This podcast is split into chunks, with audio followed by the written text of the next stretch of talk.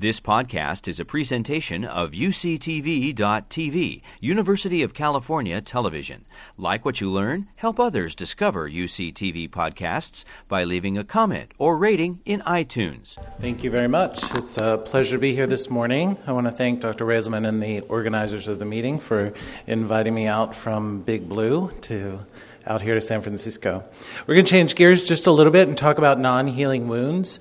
Um, I have no disclosures for the presentation this morning. So, I thought in terms of objectives for the presentation, I should really answer three questions.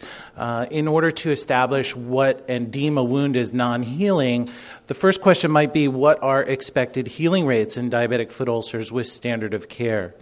The second question we may ask is if we're not seeing that progress towards wound healing with standard of care, when would we consider moving to advanced modalities? Because they hopefully would accelerate wound healing and not put us in the position of a non healing wound.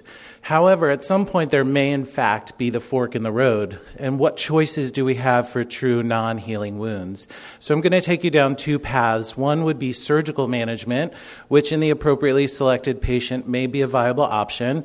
And then the other uh, path would be palliative wound care, which is becoming a more kind of common theme that we see within the wound care industry and arena. So I think, again, we have to uh, originally go back to the basics because healing a wound is clearly like putting up pieces of a puzzle together. So successful wound healing is clearly going to depend on comprehensive assessment. And each of these parts of our history and physical, while we could spend the entire time talking about these, they do have the answers to a lot of reasons to accelerate wound healing or, in fact, to see the progress towards healing. The questions that we ask are really important and the findings that our uh, patients give us, again, will be the keys to success for healing those wounds. So after we've asked our questions and we've put our hands on the patient and we've done our assessment, then we have to move to the next level, which again is a comprehensive evaluation we can kind of break this down into ancillary studies uh, from the laboratory, uh, all those blood values and things that we need to see to predict whether or not wounds will heal and other ancillary imaging such as plain film x rays, uh, skin perfusion pressures, vascular assessments, biopsies, tissue cultures. Again, all of these being key pieces of the puzzle to help us t- answer the question is this wound going to heal or is it not going to heal? Then we could break things down into a local wound evaluation, and some key tests that we might do include that probe to bone test, an assessment of moisture wound balance issues to the peri wound area, and then an evaluation comprehensively of what, how big is the wound, what structures are involved, how deep is the wound, and what's the quality of that tissue. All of these, again, being pieces of that puzzle. And then systemic evaluation, and we've heard a bit about in that first lecture, uh, talking about glycemic control and how that may affect outcomes, uh, hypertension management, and of course, smoking cessation. So, if we have answered the questions uh, in the history and physical, then we need to find out how good are we in healing these wounds with standard of care. Again, if we're going to label a wound non healing, what is our expectation that when we do frequent debridements, when we evaluate these patients on a weekly basis, uh, how can we expect them to heal? So, many of you may be familiar with this landmark work of Dave Margolis. Uh, and what he did was he he tried to answer that question how good are we at healing wounds with standard of care? So he took 10 control arms from randomized clinical trials that were studying something fancy in wound care, and he wasn't particularly interested in those. He said, I want to evaluate your control arm. So, with doing frequent debridements, moist wound healing, and offloading, how good are we at healing these wounds? So, this is a meta analysis, and they had several of the trials that went out to a 12 week endpoint and he determined that healing rates with standard of care were under 25%. So less than one in four of these wounds will heal at three months. And several of the trials went out for a five month endpoint, and the healing rate went up about six or seven percent. So, again, with standard of care, we see many of these wounds will in fact not heal, and there's likely a significant role for advanced wound healing in this patient population. So, when would we move to advanced care? Because again, the end result, we want that wound to heal. We don't want it to be non healing. So, for that, we look to another landmark article, which would be Peter Sheehan's uh, data. And what he found was that the wound area change over a four week period of time strongly predicts healing. So, that four week interval is important for us to evaluate the progress towards wound healing. And the statistics showed that about 53% healing rate at four weeks would predict healing in 12 weeks. So, again, that four week benchmark is why a lot of our advanced wound modalities and technologies are paid for by our payers at this period of time.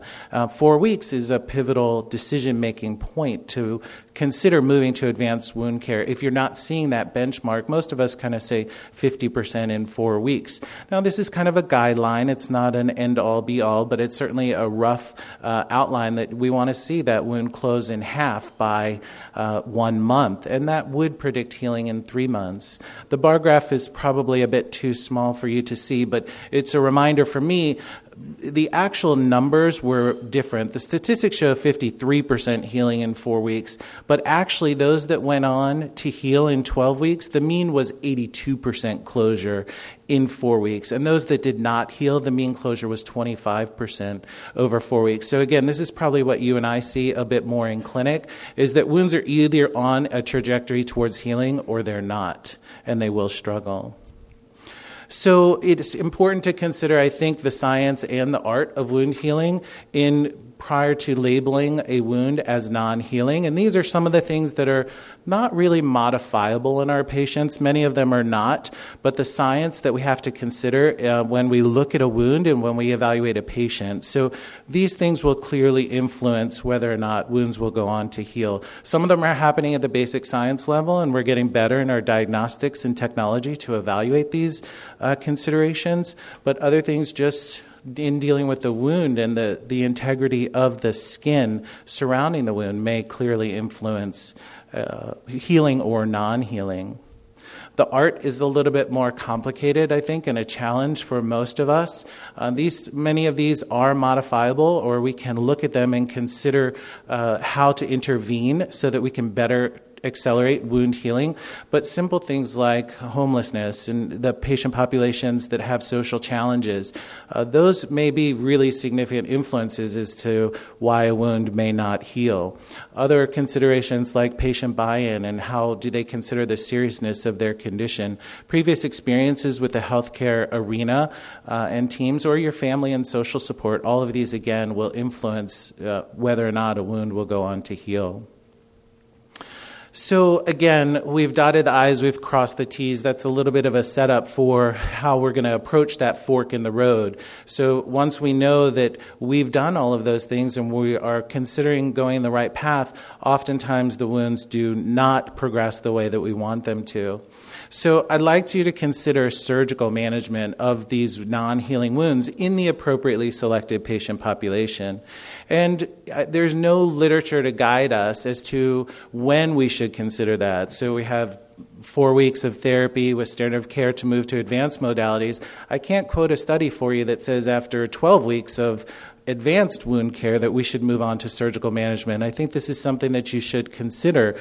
And the real problem that I have, and maybe you all do in your clinics as well, and we can equally extrapolate this talk, is not only healing that wound, but keeping that wound healed, right? Recidivism rates are, are very high. So the literature will report that even patients who heal wounds and are placed in therapeutic shoes, we see reulceration rates and recidivism rates up to 100%. We haven't mitigated many of the risk factors which the patients are predisposed to getting these wounds for by healing that wound. They still have neuropathy, they still have deformity. Maybe we've surgically intervened with a partial foot amputation, increasing that deformity.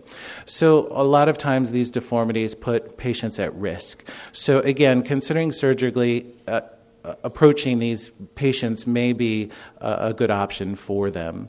I would also submit, again, the, the general medical status is going to be a key in evaluating these patients, as well as arterial perfusion, as you've heard about over the past several days, and rigid versus flexible deformities. There are many deformities of the foot that are just too rigid um, to offload appropriately. That clinical photo and radiograph, oftentimes we induce further deformity. So this patient has had several metatarsal heads resected for infection, the fourth and fifth metatarsal heads are still there, and this deformity places them at risk as a classic transfer lesion. So this patient is not likely to heal that wound or remain healed because of that significant deformity.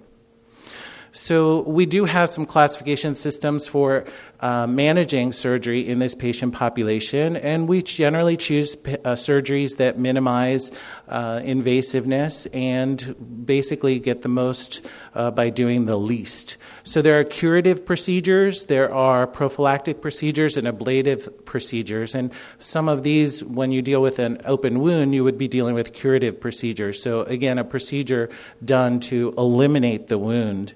Those would include debridements, wound closure devices that we have available to us, flaps and grafts, uh, as well as potentially some deformity management, such as equinus or ankle joint um, management.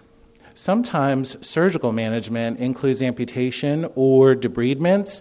Um, this is a patient of mine who has a Charcot rocker bottom foot, obviously has had a huge reconstruction, as you can see from the uh, significant hardware placed. This is the clinical photo, and I managed this patient for approximately four months. We got the wound to uh, come down in size, but ultimately it wouldn't heal. But this patient was really key and involved in the process and basically said to me, I don't think if this wound heals, heals, it's going to stay healed. So, what could we do? A simple planing procedure here. And about four weeks after the operation, the skin is much more intact and healthy and appropriate for then shoeing and hopefully avoiding further ulceration. So there is some solid evidence based medicine and procedure wise in talking about uh, management of wounds. This uh, is some work that was done out of Canada, and they did simple clinic based flexor tenotomies for wounds at the tip of the toe. This, again, is a patient of mine, and we did this procedure um, successfully, but this study evaluated 34 patients. Uh, some of the patients actually had wounds, and some were at risk for wounds, so this was a combination of curative and prophylactic, and they actually, interestingly, manage patients with osteomyelitis at the distal tip of the toe. They follow these patients a bit over a year, and they found that the ulcers without osteomyelitis healed within three weeks, and those with osteo healed in eight weeks. And they saw no uh, real long term complications to essentially fixing the hammer toe and minimizing the risk of why the patient uh, had the wound in the first place. Hallux IPJ ulcerations are very common. Often the etiology would be a hallux limitus or arthritis at the first metatarsal phalangeal joint. This is a retrospective comparative uh, cohort study where essentially one provider in this clinic preferred surgical management of these IPJ ulcers, another one preferred conservative wound healing management, and they retrospectively looked at those. So 20 patients underwent surgical management for these wounds, and 20 patients underwent conservative management. Admittedly, it's a short follow up of only six months, but in my Michigan maize, you can see the numbers for the surgical patients were actually quite favorable. That they healed faster, there was less recurrence, the infection rates were about the same, and the amputation rate was slightly higher, but it's a small study. Very similar, same authors did a study for fifth metatarsal head um, resections versus surgical uh, versus conservative management of uh, sub fifth metatarsal head ulcerations. 22 com- uh, underwent surgical management versus 18 patients who underwent conservative non-operative management. The same kind of scenario plays out. The wounds that underwent surgical management heal faster. There was less recurrence. Infection rates are about the same, and in this study, the amputation rate was slightly uh, lower. So, again, surgical management in the appropriately selected patient may be a viable option. But what about that other fork in the road? I think um, many of us are using this analogy to educate our colleagues and our patients that diabetic foot ulcerations are like malignancies. We have the data about cancer, and a lot of us are preaching this in our clinics and on podiums like this that amputation rates for people with ulcerations are higher than many cancers. So I think if we have that analogy and we're using that, then we should start to get comfortable probably with the concept of palliative wound care, as they may do in cancer. So palliative wound care, chronic wound maintenance, or wound hospice would all be synonyms. There clearly has been a historical perspective of palliative care with end of life issues, um, but and historically in wound care we want to heal wounds, but there is this growing kind of um, evidence that maybe we ought to evaluate and consider the patient's goals as well as the family and caregiver goals and provide them what they want and not necessarily what we think they want.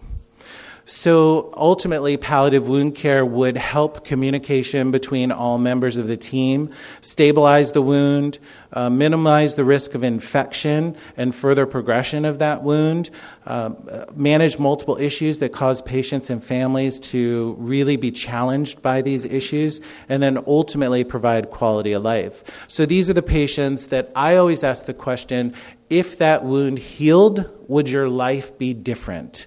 Oftentimes, the answer is unfortunately no. They're not going to be more of a community ambulator. They're not going to necessarily get out um, with their family or relatives more, be more productive. So, oftentimes, it may be a, a better option to provide quality of life and be fiscally responsible for these patients that we don't have options for revascularization. We have tried several of the uh, more advanced modalities, and they are not proven to be successful. So, in summary, again, a majority of wounds will not heal with standard of care. We have to know that. We have to know how long to manage these patients with standard of care.